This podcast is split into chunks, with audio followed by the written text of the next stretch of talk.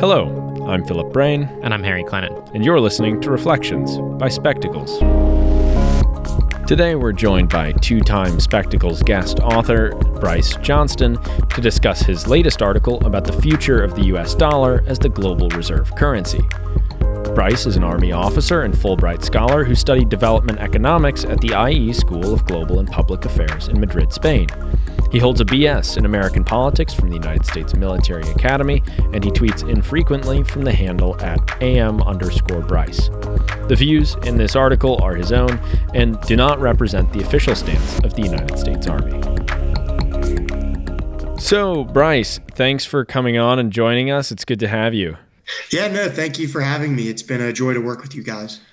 Good, good. And you know, if you write for us again, we might have to give you a title of our future currencies columnist. but on that subject, the last article that you wrote was related to this topic. Uh, you wrote about central bank digital currencies, which you discuss a little bit at the end of your article from today. But for those who maybe have joined Spectacles since that article went or just missed it, um, just explain for us in a little more detail, if you could, what is a central bank digital currency basically, and why is it advantageous? Because it seems in the article from today, uh, you suggest that it, it has a lot of advantages over traditional currency. Yeah, it's uh, central bank digital currencies are interesting because it combines two things that are pretty misunderstood, which is central bank currencies um, and cryptocurrencies, essentially. Mm-hmm. Um, so everyone's heard of Bitcoin um, some people have probably heard of Ethereum too. Right. And this really got the idea of digital money or currency started. Um, however, the idea behind Bitcoin is that it's supposed to be the antithesis of the dollar, essentially. It's a decentralized right. currency that hedges against inflation in theory because it's not tied um, to the good faith um, or security of any one country. Rather, it is tied to a set of cryptological processes that ensures that you can have value in a trustless environment. Um, okay. However, there's a lot of other benefits to um, cryptocurrencies or even just digital currencies in general um, that central banks have taken notice of. Namely, um, it's really easy to transfer money with these. Um, so if you've ever tried to transfer money abroad or switch between mm-hmm. two currencies, um, it's actually uh, fairly difficult. It can be done, uh, and technologies have improved upon this process, but sometimes it takes two, three days. Um, right. In today's world, that's just too long. Um, additionally, uh, digital currencies, you can add a lot more features to them. Um, so, for example, when people got stimulus checks earlier in uh, the pandemic, uh, it, some people got them and some people didn't. If you had a bank account set up based on your previous tax records, it's pretty easy. Um, if they had to send it to you in the mail, it could have gotten lost. Um, mm-hmm. If you had a digital currency, they could actually just credit you directly. Um, right. And that gets into some of the mechanics of uh, digital currency, um, or at least a central bank digital currency. Um, and so the aspects here are uh, the central bank would essentially create wallets, digital wallets for each uh, individual. And then they also create a digital currency that can be transferred between these wallets. Um, where the last article gets into is some of the downsides of this, which is if you have right. a wallet created by a government that tracks all the transactions between the wallets and can credit or debit accounts as needed, um, it offers a lot of power to uh, a surveillance state, especially if they're trying to um, put down distance or try to tamp down certain types of economic activity. Um, this can be done today, but the speed at which it's done is a lot slower.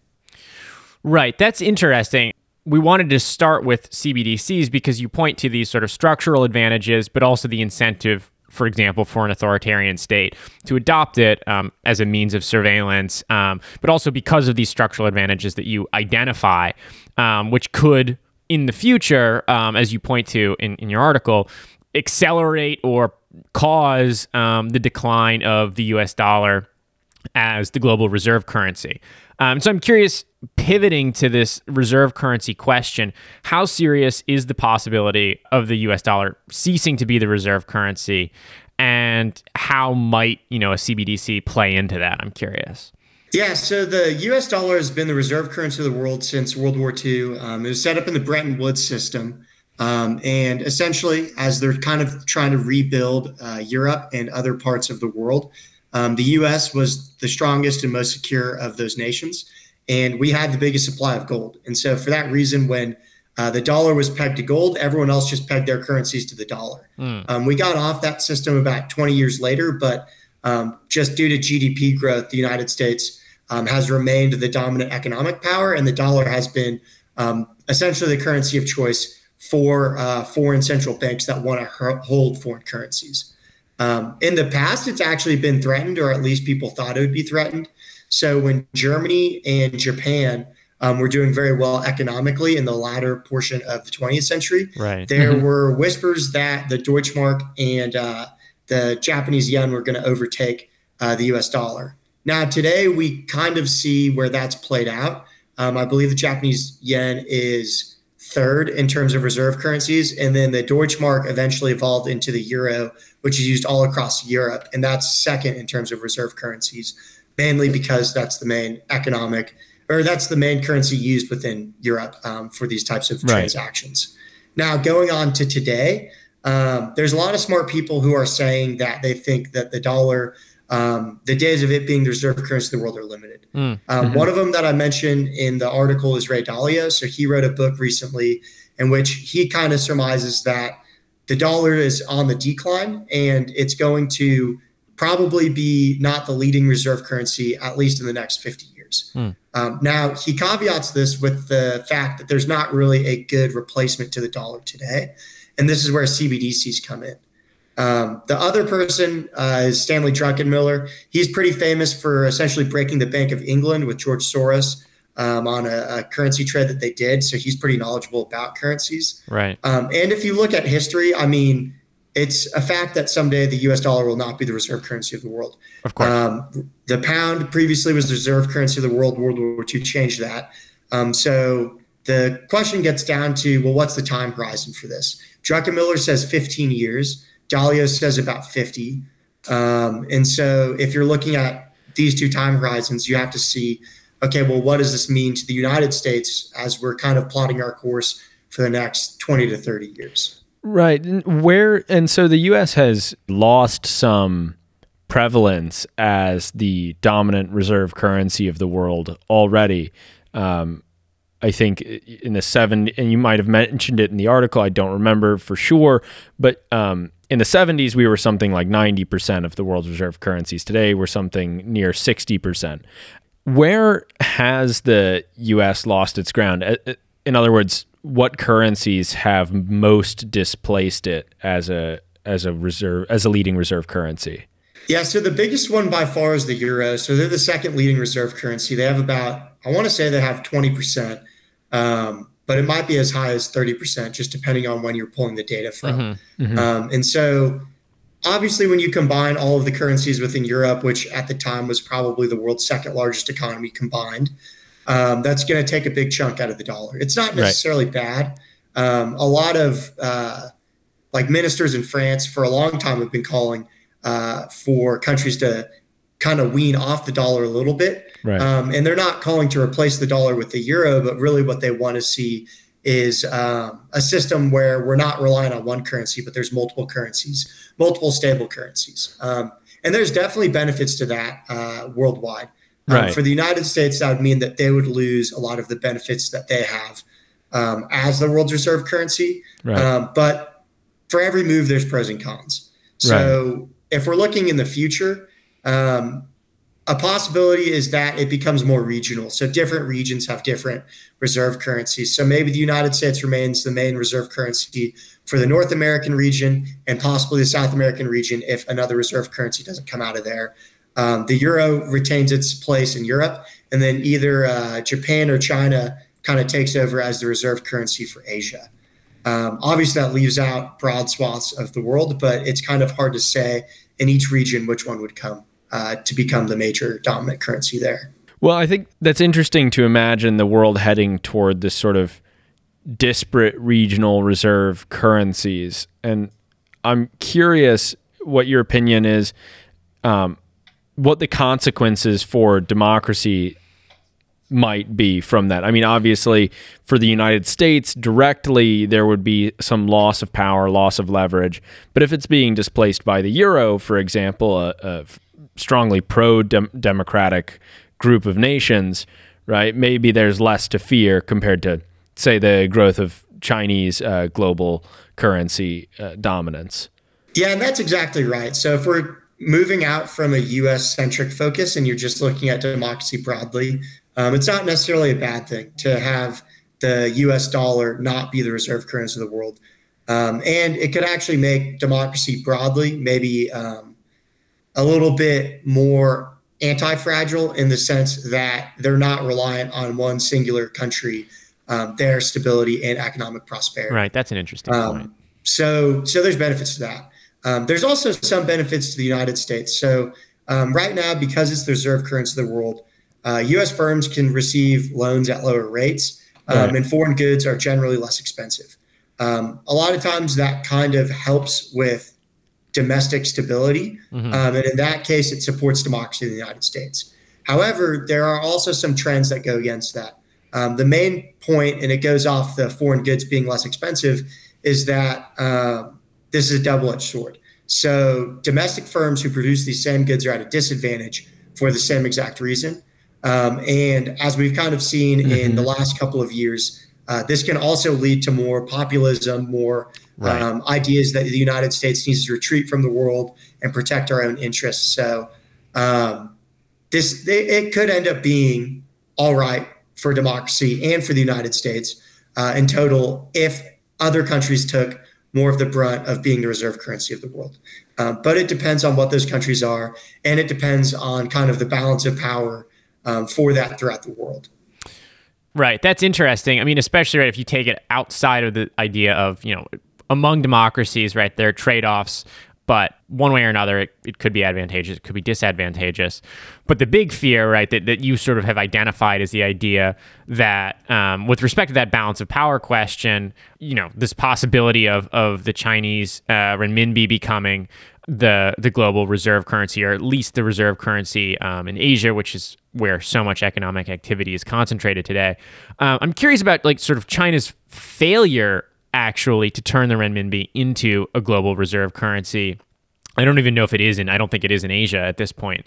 So is that how does that play into the equation um, of like a U.S. China rivalry, and maybe also if you can touch on this as well, why exactly is it that China has failed to match its massive GDP growth with um, something like a global reserve currency? Yeah, so um, right now the United States definitely has an advantage when it comes to doing um, international trade or even negotiations because they have the reserve currency of the world. Um, I would be hesitant to say that they've failed to um, replace the U.S. dollar, or at least compete with the U.S. dollar as the reserve currency of the world. Mm-hmm. And I would maybe look at it more as like a dream of theirs that has not come to pass yet. Right. Um, yeah. Because it's it's not over, and as we've seen, the United States has kind of not lost its place as the unquestioned reserve currency of the world, but there has been a decrease in the amount of foreign reserves uh, of, or amount of countries that hold the U.S. dollar um, as their main form of a foreign currency. Right. So the uh, Chinese renminbi, I think it's at like six percent right now. Mm-hmm. Might even be less, um, but it's pretty low. So I couldn't really say for certain why it hasn't occurred yet. Um, a large part of it is likely to be path dependence. Um, so, right, you already hold US dollars, so right. it's easier to hold US dollars in the future. Um, right. Additionally, there's been questions about um, the stability of China and the direction that China is going.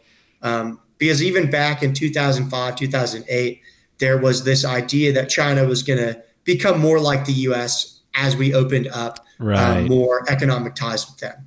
Um, it's only really been recently that we've seen that that is not necessarily going to happen. Right. Um, and the big reversal in economic fortunes really did occur around 2008 with the global financial crisis. Um, China came out, I think, a lot better um, than we did out of that. Right. Um, and also out of that came this idea of really, really low interest rates, near 0% interest rates. Um, as a way to kind of get the United States out of financial crises. Mm-hmm. And this idea is part of what has made the dollar so insecure today, if we're going to use that term, um, because other countries are seeing this and they're saying that it might not necessarily be the case that the United States is going to be a good steward of making sure that their currency is not overinflated. Right. So, um, in terms of where China is today, um, they would have a lot more to go in order to replace the US dollar. Mm-hmm. Uh, but if you were to look at the US and Great Britain in the 1920s or 1930s, um, you'd probably be saying something very similar about the United States. You'd probably say, oh, well, it seems unlikely that the United States would take over uh, Great Britain um, as the country with the world's leading reserve currency. Mm-hmm. Um, but then something large like World War II happens and kind of changes the entire balance of the world. So um, no one who's looking at this is templating like a large scale event like that to reverse right. these fortunes. Um, but the introduction of a CBDC could be an event similar um, where if they release a CBDC, which they're working on, um, they call it their they call it their digital yuan. Um, that could reverse these fortunes just because it just has so many technological advantages over the dollar. Um, and China can also pressure uh, more foreign investors to have to use this currency if they want access yeah. to their markets. Yeah, well, on that on that subject, I think we're closing in on time, but I have one more question that I wanted to ask that ties into that very well, which is you talk about how CBDCs could have the adverse side effect of empowering authoritarian tendencies, right? Mm-hmm. In your piece from some weeks ago, um, which again, if you're listening to this and you haven't read it or listened to it, go check it out. It's linked in the show notes. It's very good, but and it's very relevant to this discussion. But do you think that there's you know, you said you don't know exactly why, and obviously it's hard to know, almost impossible maybe, to know exactly why China hasn't been able to catch up as a reserve currency. But do you think there's part of it might be attributable to the fact that it's not a free market economy uh, in the way that the US is, and that the closeness of their economy to the central government is maybe people are distrustful of that. And do you think possibly that could undermine their CBDC efforts because people are saying, well, now it's just even closer to the government, and I don't know what the party's going to do uh, five, ten years from now? Yeah, so that's an interesting question um, because there have been some issues with that recently. Um, for example, with Jack Ma and Alibaba, um, it kind of showed that I don't know if if you guys have uh, discussed this on the the website yet, but essentially Jack Ma disappeared for three or four months after right. kind of speaking right. out against China. Um, and China didn't really say where he was. Jack Ma didn't really say where he was. Um, however, it did appear that there was some pressure from the Chinese government for him to lower his profile a little bit um, or a lot uh, based on comments that he made. So right. there were some worries there. And at the same time, Chinese companies, at least public ones, follow different accounting practices than US public companies. Mm. Um, and for that reason, the New York Stock Exchange has been delisting some of them, um, mm. which has also been bad for investors. Um, and there's a whole lot that go into this idea of ownership of even a Chinese public company um, that would also make investors kind of wary. But right. to get well, back to your question, um, it could be good and it could be bad. I think what the answer is is if the market in China is big enough for people to ignore the possible political risk that comes along with it. Yeah, right. Um, and there's a lot of political risk, but uh, there's also a giant market in China. There's a lot of growth potential there. And I do think that a lot of foreign investors are willing to overlook the political risk uh, for mm-hmm. the potentially large upside for the Chinese market. Right, that makes sense. Yeah, it's hard to hard to turn that down, and it's just going to continue being such a, a, huge economic global economic factor that right. it's going to be probably very difficult to um, to avoid doing business there. Right, for that reason. Right. So we've got some challenges ahead, and it, it's difficult to navigate, as you've pointed out. It's very hard to know what's what, what's going to happen. But um, one thing is sure that it's going to be difficult. Um, for democracies to navigate and for the US to navigate right. how it's going to maintain its status. So, thank you for joining us, Bryce, and for writing this excellent piece. And we hope that, you know, we'll have you on again sometime in the future. Right. Yeah, I appreciate working with you guys, and I appreciate you guys taking the time to have me on and let me uh, talk about this article. I appreciate it. Of course, of course. That's all for today. If you enjoyed this episode, please consider subscribing and share this episode with your friends or on social media. If you'd like to listen to each new article of focus and insight read aloud, followed the link in the notes for Spectacles Out Loud. If you'd like to make a comment on the episode that you just heard, there's a link to our website, also in the notes, where you can also subscribe to our newsletter if you haven't already to receive a new way of seeing politics in your inbox five days a week. And find us on Twitter at Spectacles Media. Thanks for tuning in. Thanks.